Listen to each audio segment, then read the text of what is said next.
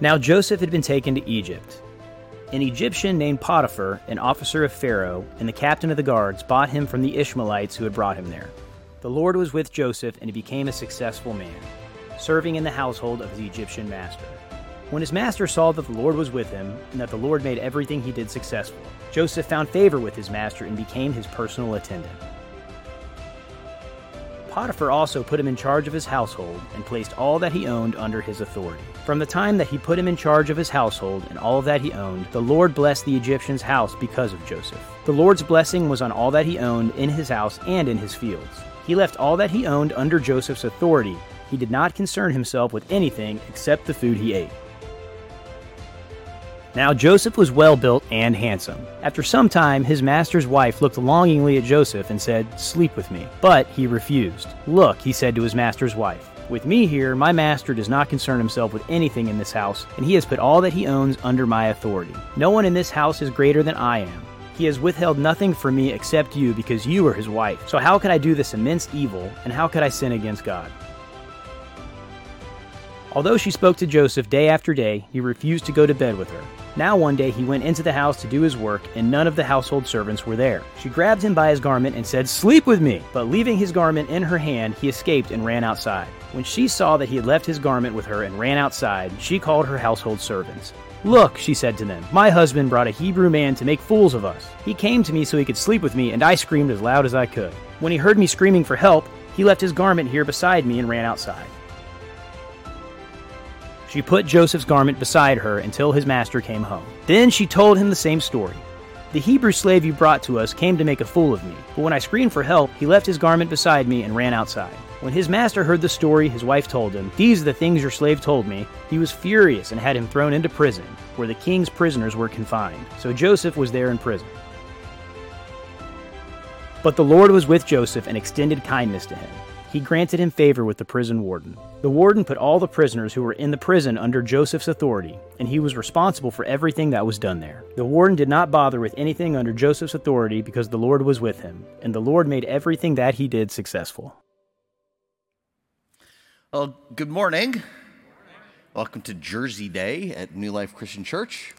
Uh, we're going to pick up this story, as Pat said, on the life of Joseph. Love the stories of Joseph. Love so much for us to learn from him. We can learn one of the, one of the key phrases that gets used about Joseph repeatedly is the Lord was with Joseph. The Lord was with Joseph. If you want to know how to walk with God the way that your heart longs to, so the Lord is with you, Joseph's a great example, whether you've come from a difficult family, whether life has fallen apart, or today we're going to talk about dealing with sexual temptation. And boy, we need this message because sexual temptation con- confronts us all the time. Advertisers like to talk about sex sells. And everybody seems to uh, be using sex to sell. I can guarantee, I don't know what's going to be on the Super Bowl tonight, but I can guarantee you there are going to be some ads, there are going to be something where they're trying to make use sex to sell. Sports Illustrated. I thought it was about sports, but no, so much of it is about, right, the swimsuit stuff, right? Sex sells, and everybody is vulnerable. So we need to be aware. To paraphrase Proverbs chapter 23 32, sin tastes sweet as honey, but in the end, it bites like a serpent. How many of us have felt that serpent's bite that comes from somebody giving in to sexual sin? Whether they're talking about sexual harassment or date rape, whether they're talking about the Catholic Church and all that they've gone through as a result of sexual sin with Liberty University, your family in some way, I'm sure, as well. Maybe you're carrying guilt and shame.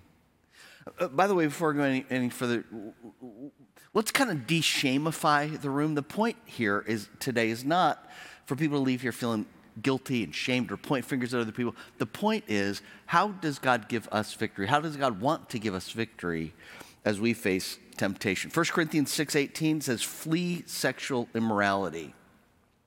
Every other sin a person commits is outside the body but the person who is sexually immoral sins against his own body.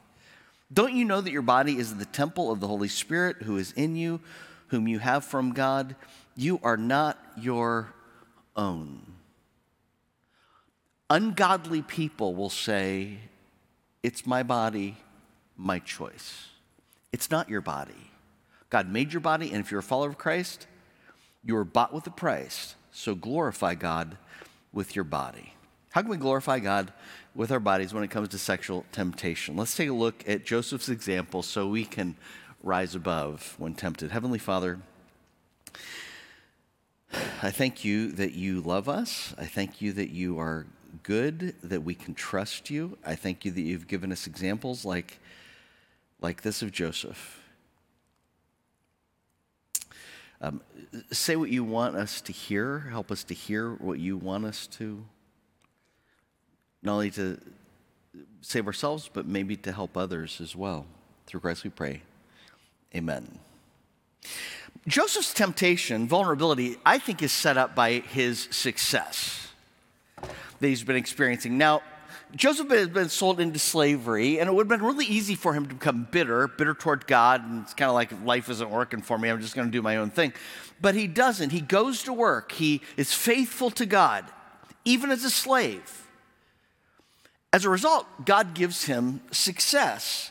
And his owner, Potiphar, notices. Verse 2 the Lord was with Joseph, and he became a successful man, serving in the household of his Egyptian master. In other words, by the way, I, I take it no longer is Joseph living in the slave quarters. He's been made the XO for Potiphar, and Potiphar's brought him in the house. Verse 3 When his master saw that the Lord was with him, and that the Lord made everything he did successful. Joseph found favor with his master and became his personal attendant. Potiphar also put him in charge of his household and placed all that he owned under his authority. Joseph is one of these people that just seems to kind of have a, the Midas touch. No matter what he does, tends to succeed, tends to thrive. And boy, that's a setup for failure, isn't it? Have you ever noticed how temptation so often follows victory. Maybe it's because we experience pride. Maybe there's a sense of entitlement. Maybe there's a sense of, of, of, of, of letting down spiritually because you've just succeeded. Maybe it's overconfidence. I think about King David, who, as long as he was struggling, was a man after God's own heart, but put him on the throne and he falls. Be careful when you think you stand, lest you fall, the Bible says.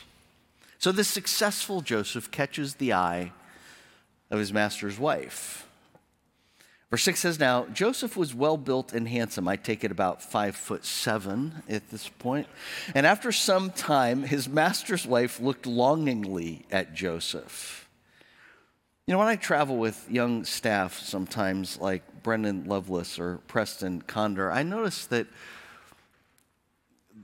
that young women tend to look our direction, and, and that's a lot of temptations. That's why you know, I don't like to travel with, with I'd rather much travel with, much rather travel with like Tim Mulcahy. Nobody looks at us as we walk through the, we're kind of invisible walking through the, but Joseph walks past and she notices him.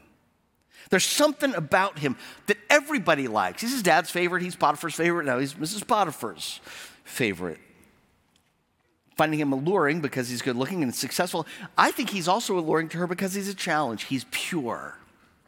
I will never forget that eh, eh, eh, 70s rock star who said her, her great fantasy was to seduce a priest. It was a challenge, you see.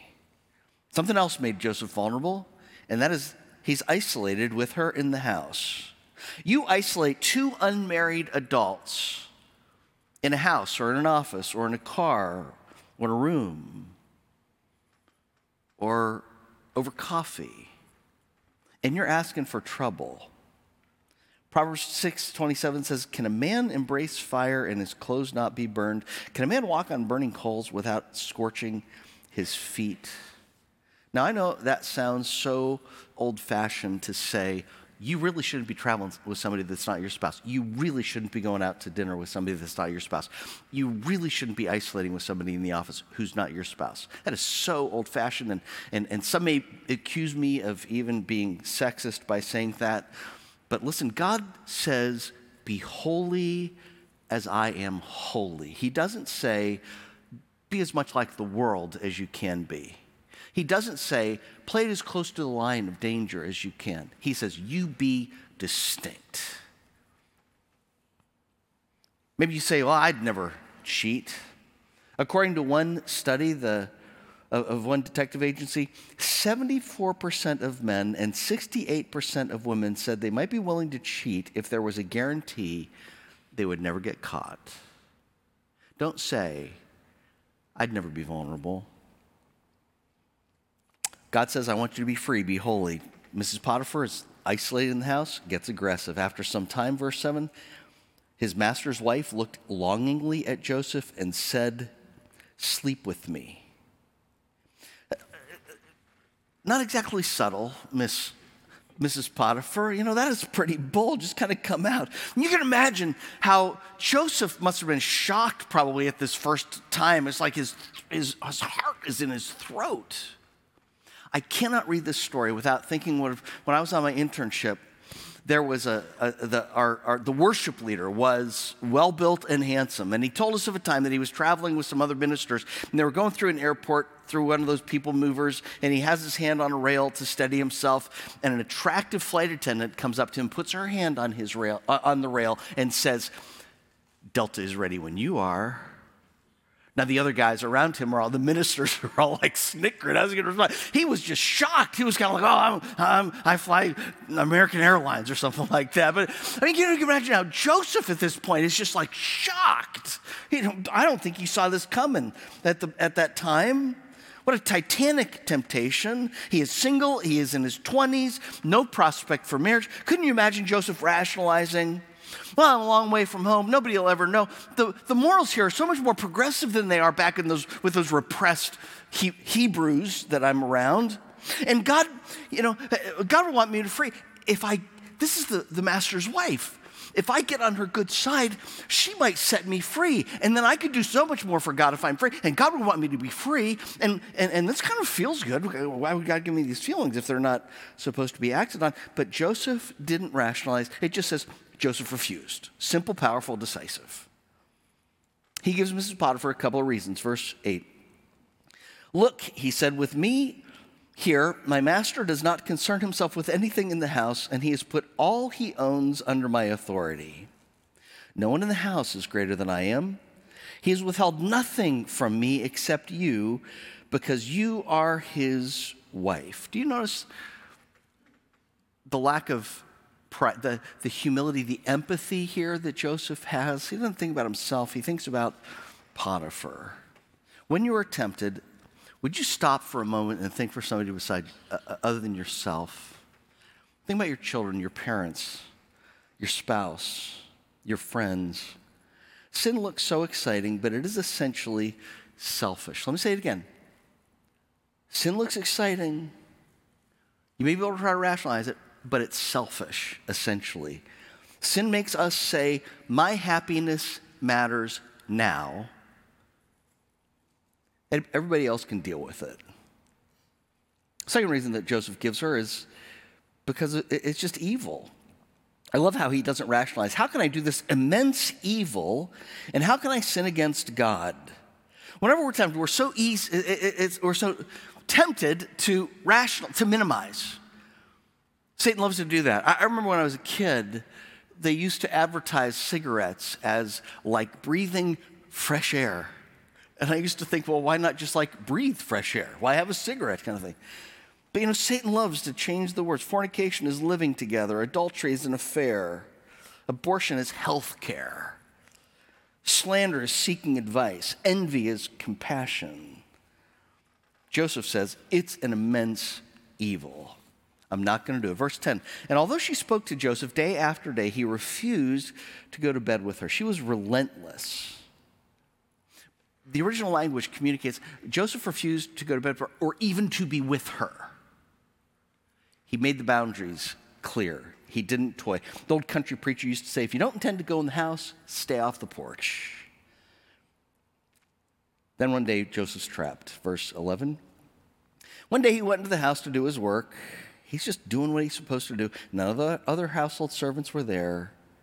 She grabbed him by his garment and said, Sleep with me.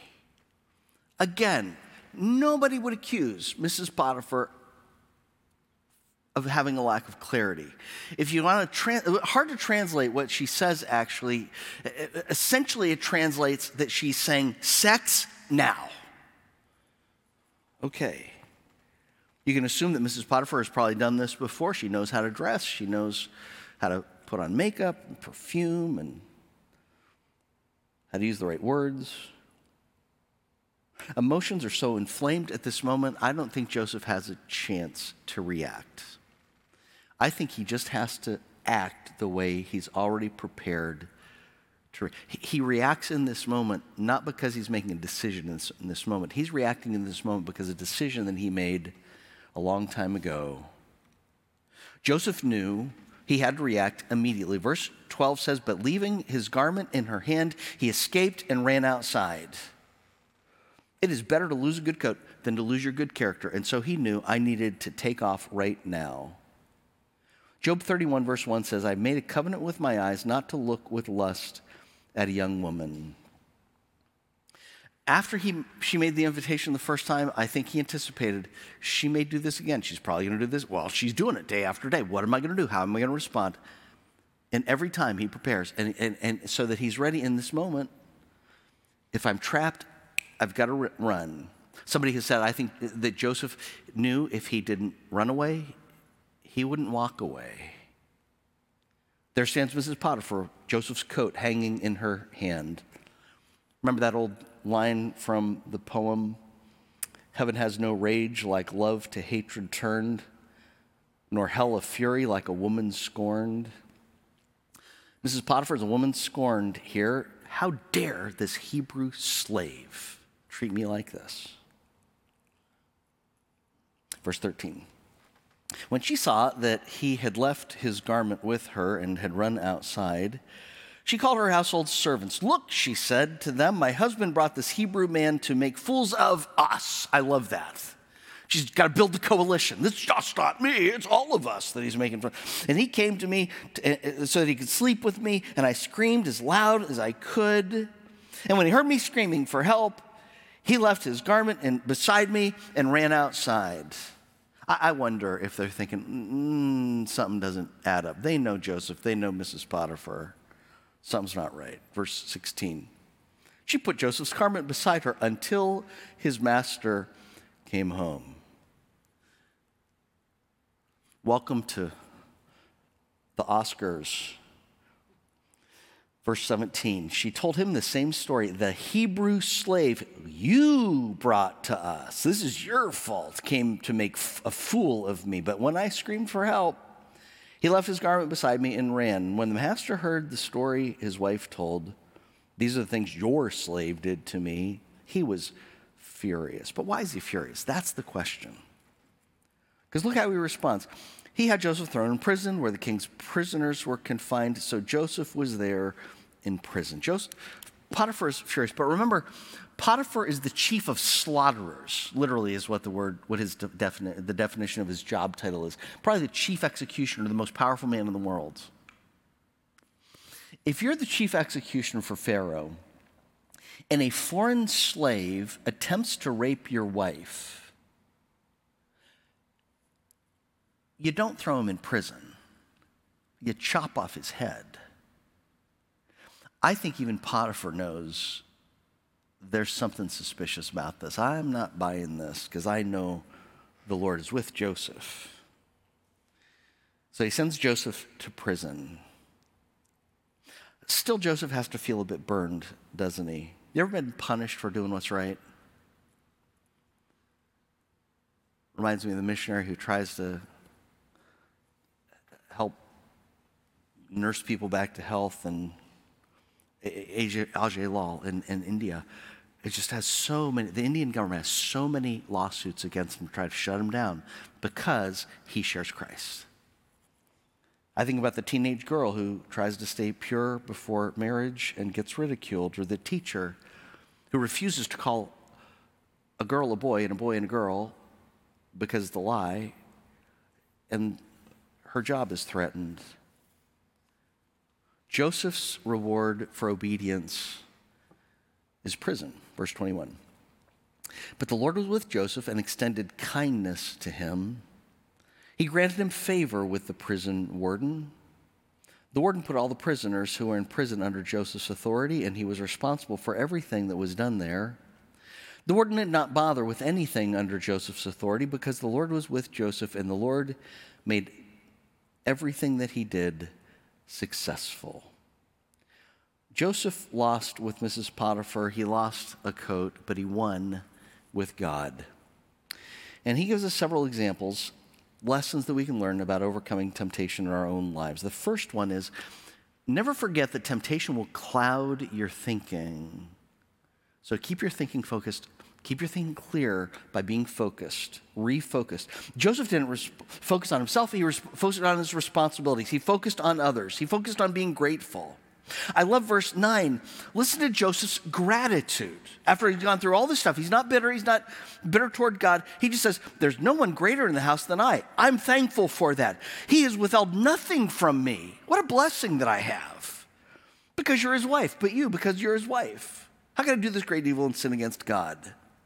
One of the great setups for temptation is envy, unhappiness, bitterness feeling like you've been robbed, like you deserve something that you don't have. Everybody's vulnerable because Adam and Eve was vulnerable. think about it, we're vulnerable. I mean, think about Adam and Eve in the garden. They're literally living in paradise. Ever occurred to you? And what's Satan do to set them up to sin? You can't be happy with your situation because there's this one thing you don't have. You don't have the mind of God. How can you be happy without that? And so rather than Adam and Eve saying, We have so much to be thankful for that God has given us, they're like, Oh no, we need to have that thing. We live in a world that is feeding, setting us up for failure by telling us you can't be happy, you can't be thankful. If somebody else has more than you, if you don't have all that you want, and it's a setup to fail. The Bible says in Hebrews to beware of the deceitfulness of sin. Be thankful. Uh, Psalm Psalm 92, verse 1 says, It's good to give thanks to the Lord and sing praise to your name most high, to declare your faithful love in the morning and your faithfulness at night. You know what I think why Joseph is strong in this moment? Because it's not like suddenly he's thinking, I have things to be thankful for. I imagine Joseph, don't you? Every morning he's saying, God, I'm thank you, I thank you for this, I thank you for this, I thank you for this. Before he goes to bed at night, he's saying, Lord, Lord, I thank you for this, I thank you for this, I thank you for this. He's strengthened that gratitude muscle, so when tempted to sin, he says, I have so much to be thankful for. Why would I jeopardize that? Why you need to pray every day, why we need to pray and be thankful. Second, temptation attacks everybody. Anticipate it, be ready. 1 Corinthians 10 No temptation has come upon you except what is common to humanity.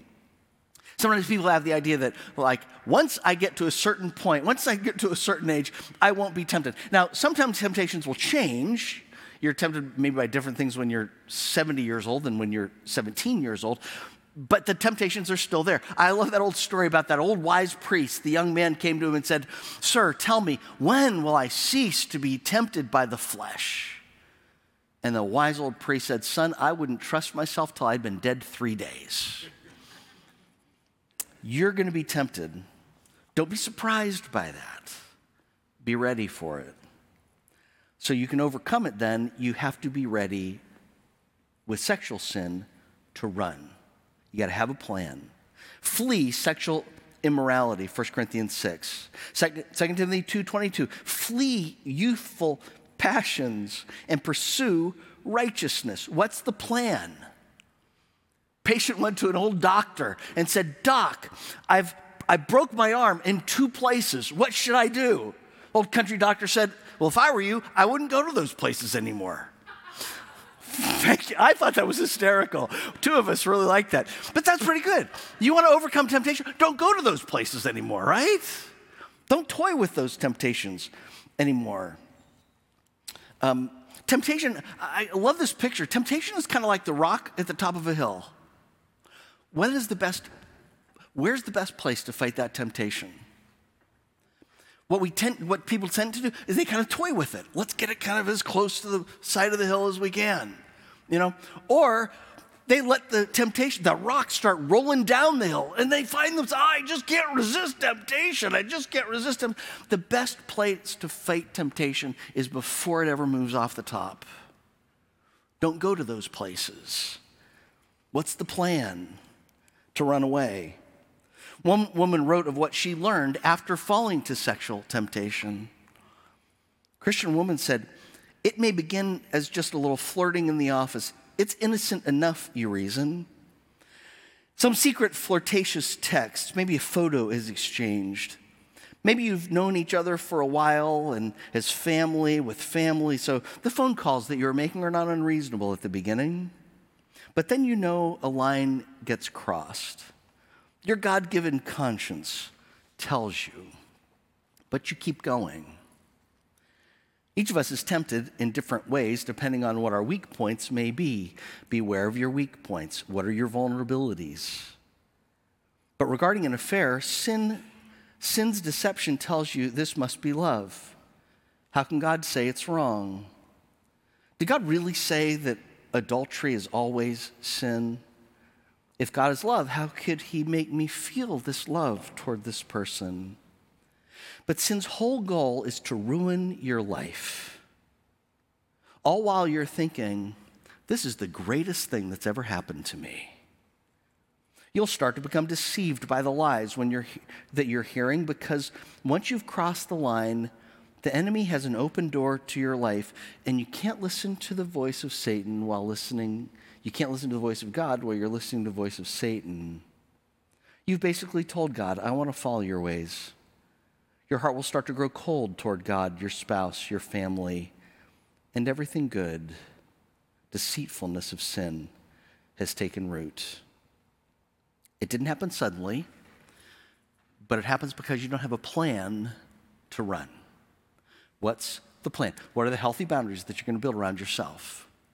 I have a minister friend who was telling me about a time a woman came into his office, a woman was seeking advice, and she said, I need to ask you about, she said, years ago I had an affair, was unfaithful to my husband. I told him and repented.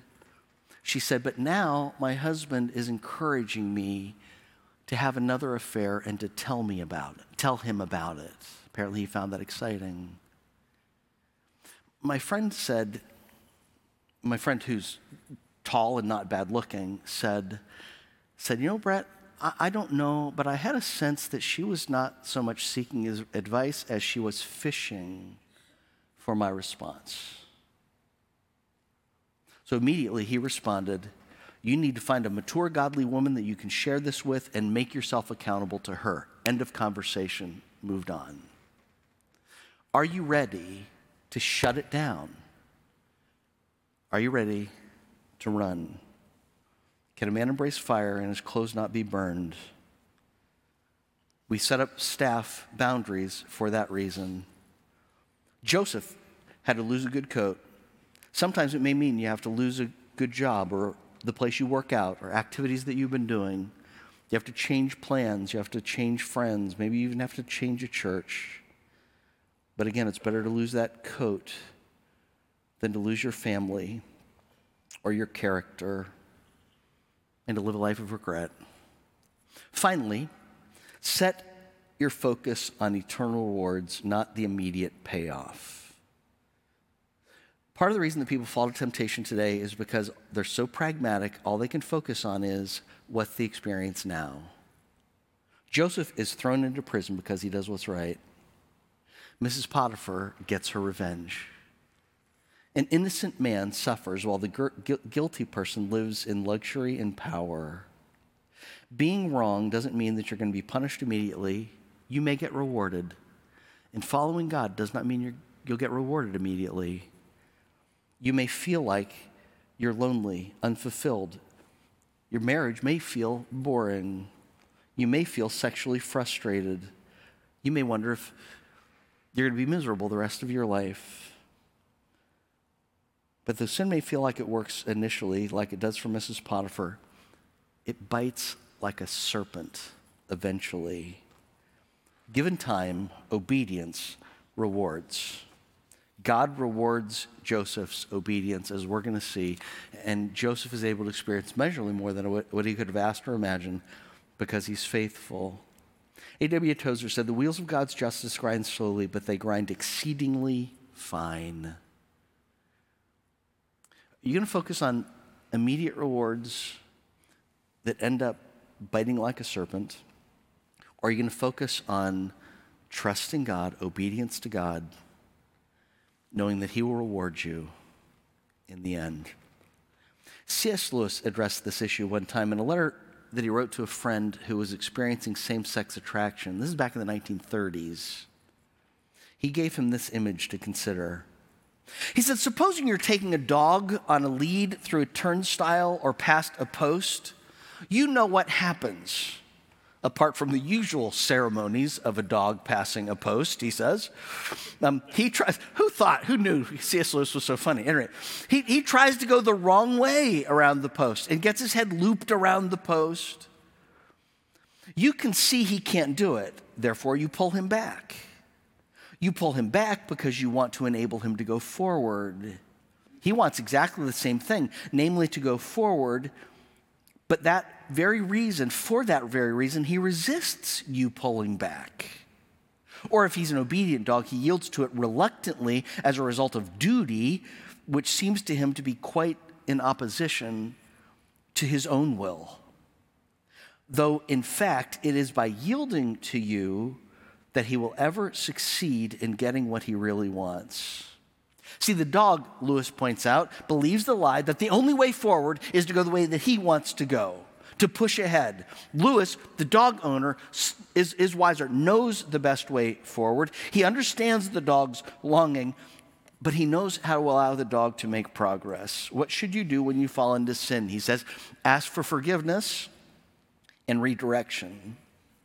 He writes, You may go the wrong way again, and God may forgive you as the dog's master may extricate the dog after he has tied the whole lead around the, ma- the lamppost. But there's no hope in the end of getting where you want to go except by going God's way. When life seems to work for you because you're going the wrong way, even though God is pulling you back, don't look at the immediate response, at the immediate result. You trust God who knows your longings and wants to fulfill them. Trust Him. Joseph is in prison, and the Lord is with Joseph. And the Lord will, re- will reward Joseph. Anybody struggling with temptation today? I want you to know God is struggling there with you. Hold on to Him, He'll hold on to you. Rich Mullins was probably one of the most prolific writers of Christian music in the 1980s and 90s. He died in a car accident in, in 97, but one of the songs that are, as when he would often share very openly about his struggle with things like uh, porn and other addictions. He actually shared about one night when he was on tour in Amsterdam. He and um, the man he was traveling with, um, Dave Strasser, I think it was, they were at, this, at the famous red light district in Amsterdam. And he said, uh, Strasser went to bed and, um, and he was really waiting for him to fall asleep and to start to snore because Mullins started toying in his mind. Wouldn't it be kind of fun to go walk the red light district and just toy with temptation? He said all night long he kind of waited, and Strasser never started. Uh, uh, Beaker never started snoring, but all night long he wrestled with these flames of temptation he pulled out a notebook in the middle of the night and he wrote one of his most popular songs, Hold Me Jesus. In the midst of this, again, titanic t- wrestling with temptation, he writes, Well, sometimes my life just don't make sense at all. When the mountains feel so big and my faith just seems so small. So hold me, Jesus. I'm shaken like a leaf. You've been king of my glory. Would you be my prince of peace? Surrender don't come natural to me. I'd rather fight you for something I don't really want than take what you give that I need. So hold me, Jesus. And then he writes, And I wake up in the night and feel the dark. It's so hot inside my soul, I swear there must be blisters on my heart. So hold me, Jesus. I'm shaken like a leaf. You've been king of my glory. Won't you be my prince of peace? Some have called Mullins' song the prayer for addicts. It could also be called the prayer for anybody who's severely tempted. I hope it becomes a prayer for you. In prison, Joseph could have said, Sometimes my life just don't make sense at all. So hold me, Jesus, because I can't do this on my own. You've been my King of glory. Would you be my Prince of Peace? See, Joseph's story isn't over yet. He keeps struggling and he wins with God. Hebrews 12:4 says, "In your struggle against sin, you have not resisted to the point of shedding blood." In other words, in your struggle against sin, you can still fight. There's still more fight in you. Hold on to Jesus. He's holding on to you. The story's not over.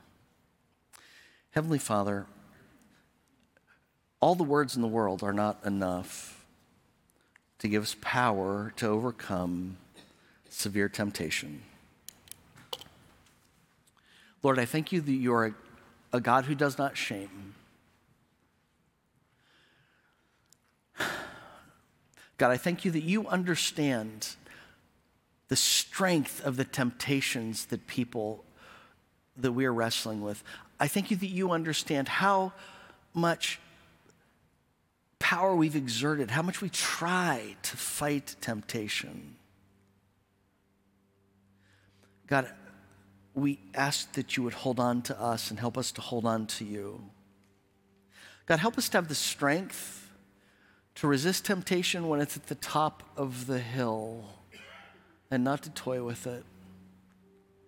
Help us, like Joseph, to run. Help us, like Joseph, to be thankful to you for all that you've done. Help us, to, like Joseph, to think about other people and not just ourselves.